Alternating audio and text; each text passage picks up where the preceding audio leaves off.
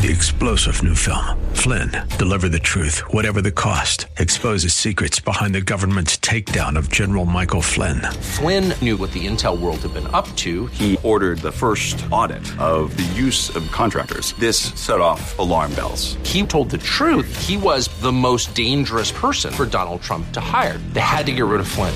Flynn, deliver the truth, whatever the cost. Available now. Watch it today. Go to salemnow.com. Salemnow.com. The Bruce Hooley Show podcast is brought to you by HemisphereCoffeeRoasters.com. Creating jobs and restoring dignity one cup at a time. Good coffee doing good. Learn more at HemisphereCoffeeRoasters.com. 98.9 FM. The answer.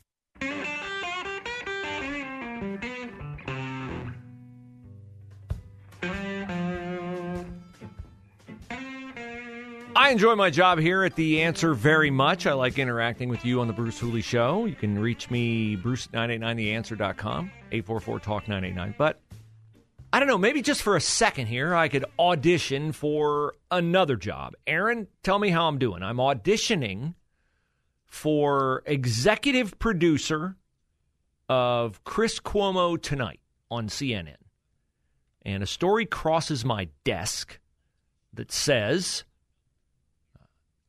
New York State has acknowledged that it has found 12,000 more COVID deaths in New York than Andrew Cuomo's administration had counted. Cuomo reported that 43,400 people had died of COVID. However, new New York Governor Kathy Hochul says the actual number is 55,400 based upon death certificate data submitted to the CDC. So now you're ready for my audition? This Okay. story crosses my plate. I look at it 12,000 more deaths than previously acknowledged by Andrew Cuomo. And my audition, it's very short, it's very quick, don't miss it. My audition for Chris Cuomo tonight, executive producer, is you ready? Four words. This is not news. Am I hired? Ah. Executive producer Chris Cuomo tonight, Andrew Cuomo understated New York COVID deaths by 12,000. This is not news. oh. Well, I don't know if he wants you to hide it or not, so I don't know. I'm hired, man. I'm hired. Now I'm going to go get the big swab, and we'll have we'll have uh, Andy on, and we'll yuck it up and talk about mon or pasta recipes. Man, how's this guy? This guy? How is this guy not in jail? You know, the only real dilemma on Andrew Cuomo is not should he be in jail. It's what should he be in jail for? Should he be in jail for sexual molestation? Or should he be in jail for what are indisputably crimes he committed by vastly understating COVID deaths, by forcing underlings to write a book for him that he took a $5 million advance for? Wow, this guy. What a piece of work. And this is a guy that the Democratic Party held up as a possible stand in for Joe Biden as a presidential candidate. Boy, it's a good thing those headlines came out when they did because uh, there might have been a move, move to draft him. Now, uh, Republicans are not without their own uh, prematurely anointed star. Uh, I like this woman, Kristi Kristi Noem, South Dakota governor, but I sometimes scratch my head at the things that she does. Uh, she has decided she will not back her Republican state house attempts to institute a law banning vaccine mandates within the state. Uh, she says that if they pass this, then we're setting a precedent for what we are telling businesses they have to do far into the future. No, actually, you're not. You are just confining that. See, that's, see, work with me here, Kristi. This is why there is a bill with specificity attached to a law. The law says, like they give it a they give it a name, ban on vaccine mandates. That's like on the big big bold print on page 1. And then and then you read down through page 1, page 2, page 3, page 4, maybe page I don't know 50, maybe 50 pages. You got to take a little time to read it. But in that print, it tells you everything that they cannot do, everything the law precludes. That's how that works.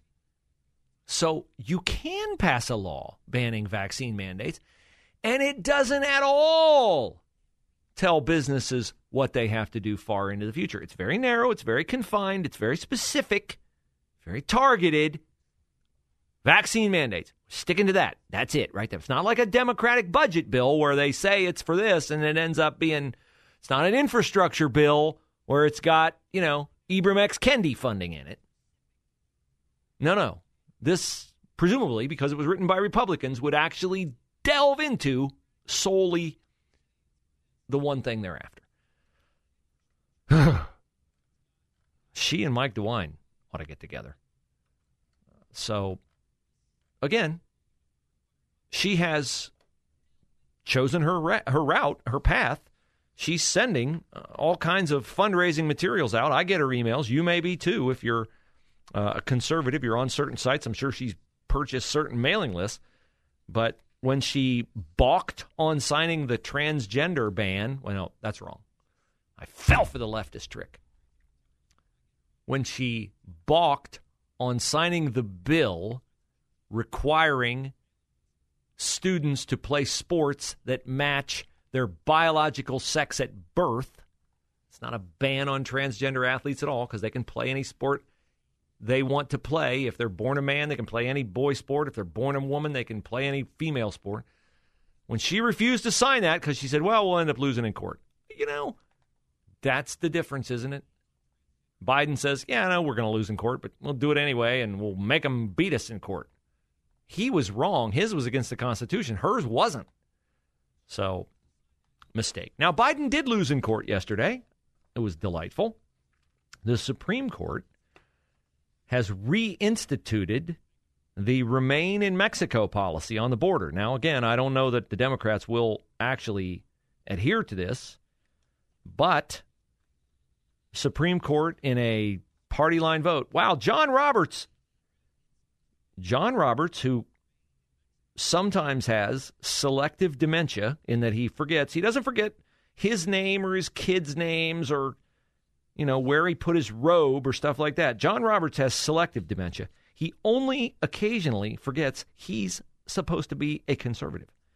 But yesterday was a good day for Justice Roberts. He remembered that he is a conservative, and he voted with the other conservative members of the court, and they outvoted the liberal justices, Stephen Breyer, Sonia Sotomayor, and Elena Kagan, and they said, hey, Biden administration, you have to reinstate the immigration policy that requires illegal aliens, not undocumented workers, illegal aliens, because they're in the country illegally if they did not come through channels, they have to stay in their country of origin before they come in. Now, this is, of course, criticized by immigration advocates uh, because they say, and I quote, from the story on USA Today, leftist USA Today. Immigrant advocates and former immigration judges told the High Court this week that the policy was, and I quote, a humanitarian catastrophe that leaves asylum seekers, quote, murdered, raped, kidnapped, extorted, and compelled to live in squalid conditions where they face significant procedural barriers to meaningfully present their protection claims. Okay, let's tackle the veracity of that accusation. I actually believe that is quite possibly true. I do. And it's sad. But the reality is, where they're coming from is not much, if any, different from those exact same conditions. It's not. And so, while it would be wonderful in a land where unicorns fly and clouds rain lollipops from the sky. It would be great in that world if we could take every person from every country who wants to get into the United States because they come from a land where they are facing these kinds of conditions. But that is not something we can do. We don't have unlimited money. I know, I know, you might think we do from the way Biden's spending. We don't have unlimited money. And we cannot just let people walk across the Rio Grande and come into our country because we don't know who they are. That is why we are a country, because we have boundaries, we have borders, we have ways for people to get in. But you can't just flood in, board a bus, go wherever you want to go. We don't have a country if that's how we're going to do it. So there's a orderly policy in place that you petition for admittance to the USA. And then if that's granted, then you can come in. And that is how it must be. Otherwise, we'll end up exactly like the place you came from. And you don't want that. If you're an immigrant to the United States, you want the United States to be the United States you've heard about and dreamed about and hoped in which you could live. We have to have these kinds of policies in order to preserve the kind of country we are so we can be that shining city on a hill where people come and have a chance to achieve. And we have to reserve the right to say no to some because of their criminal background, because they're presenting a bogus case that they're persecuted or whatever. We have to have that. That is not a cruel policy, is not an inhumane policy. It is a necessary policy for any orderly country to exist and to thrive and to maintain the very values that immigrants are seeking to find here. Otherwise, we're just like where they left, and there would be no point in them leaving.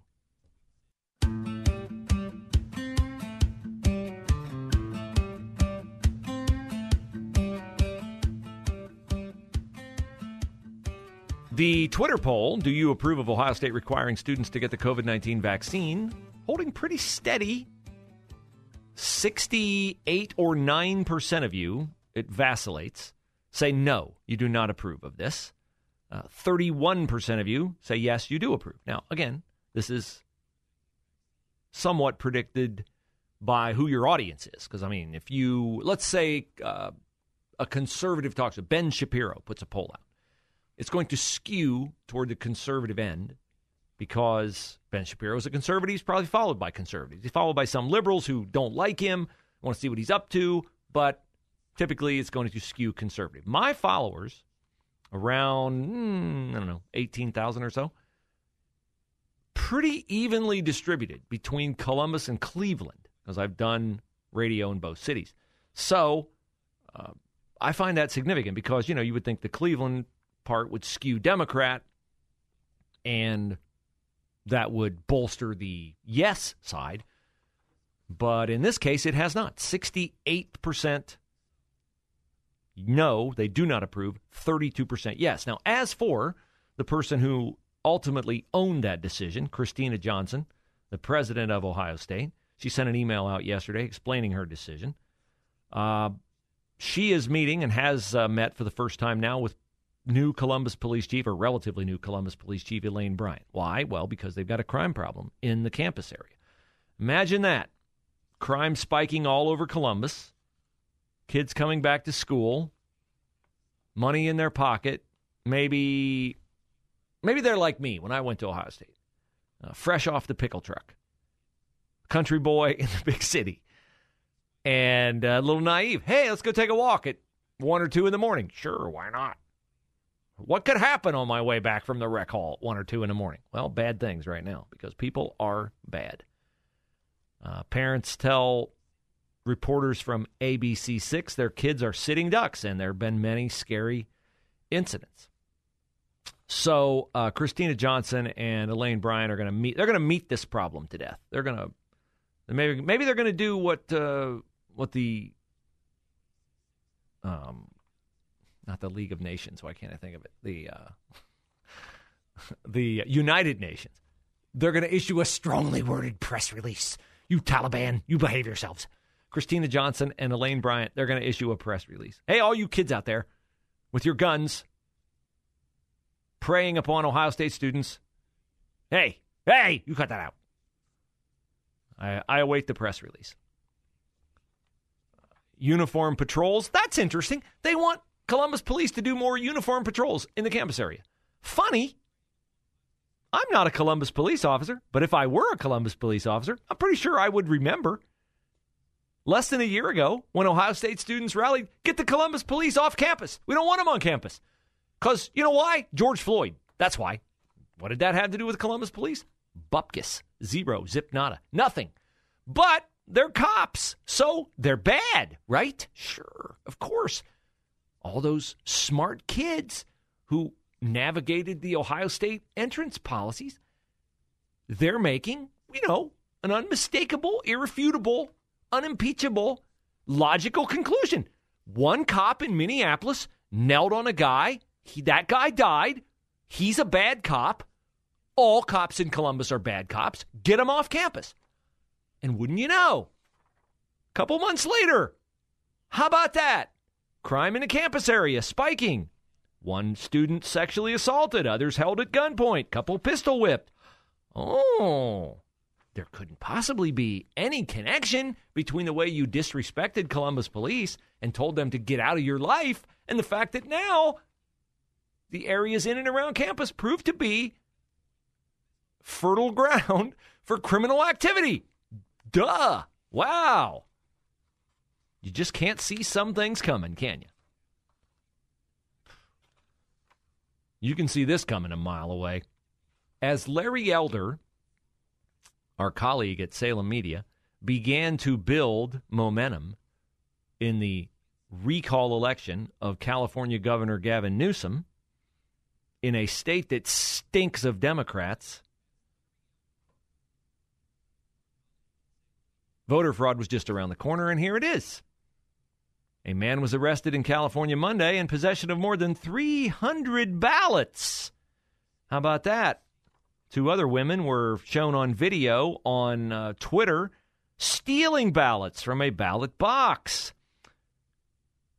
According to recent polling, left wing political groups are shocked and shaken because Governor Gavin Newsom is a lot closer to losing his recall than he should be in a deep blue state. And what's more, he's close to losing to Republican candidate, columnist, and pundit. USA Today says Larry Elder. Yes, let's disparage Larry Elder as a pundit. As he's a he couldn't possibly be an esteemed talk show host. No. I'm going to tell you, I don't know whether to wish that on Larry Elder or not, that he'd win the governorship of California. The people of California would do so much better with Larry Elder. And maybe he would turn out to be a transformative political figure in California, and people would begin to wor- realize something that is eminently obvious from any drive down a downtown street in San Francisco, Los Angeles, Venice Beach, any other suburb. And that is that Democratic policies are catastrophic for all people. They're catastrophic for the poor people, the disadvantaged, the uh, deranged, the mentally ill, compromised, for the addicts and the junkies. They're catastrophic for them. They're also catastrophic for the regular citizens who are law abiding, who have had a blessed life, lived a good life, done all the right things, gone to school, got a job, worked hard, saved their money, provided for their family it's catastrophic for them because they can no longer go into their downtown without stepping over hypodermic needles and feces and everything else. They can no longer show the beauty of their city, whether it's San Francisco or LA, with their children. They can't possibly do that. You're not safe. So the Democratic policies, the compassionate Democratic policies, where, you know, you're not going to be arrested if you steal less than, what is the ceiling? Is it $400, $250, $1,000. I don't know. I was watching Tucker last night.